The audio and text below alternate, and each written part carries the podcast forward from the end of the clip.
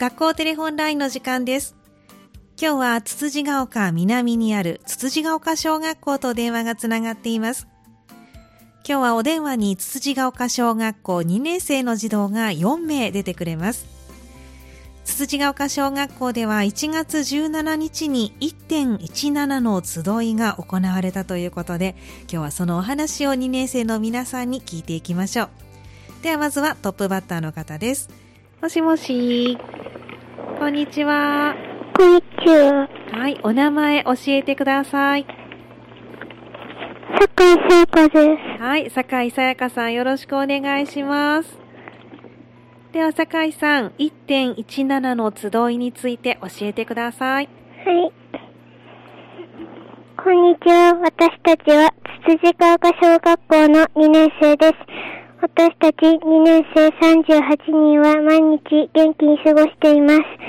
私たちは1月17日1.17の集いに参加しました。変わりました。はい、じゃあお名前教えてください。え、ハンダワークです。はい、ハンダワークさんですね。じゃあ続きをお願いします。え1月17日は阪神淡路大震災が起こった日です。この日、神戸でたくさんの方々が亡くなったことを勉強しました。当時の写真を見たり、お話を聞いたりして、地震は本当に怖いものだと感じました。はい、ありがとうございます。変わりました。はい、じゃあお名前教えてください。赤下にしずくです。はい、赤下にしずくさん。では続きを教えてください。はい。でも、ただ、怖がるだけでなく、地震が起こった時、どうしたらいいか考えたり、地震の被害を少なくするにはどうしたらいいか考えるきっかけにもなりました。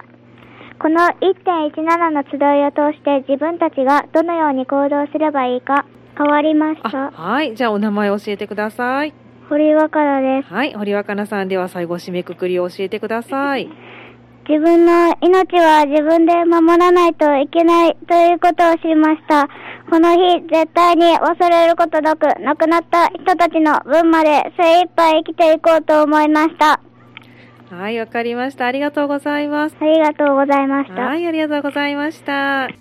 今日の学校テレホンラインは、つつじが丘小学校2年生の児童、坂井さやかさん、半田枠さん、明石谷しずくさん、堀若菜さんの4名の皆さんに、1月17日に行われた1.17の集いについて教えてもらいました。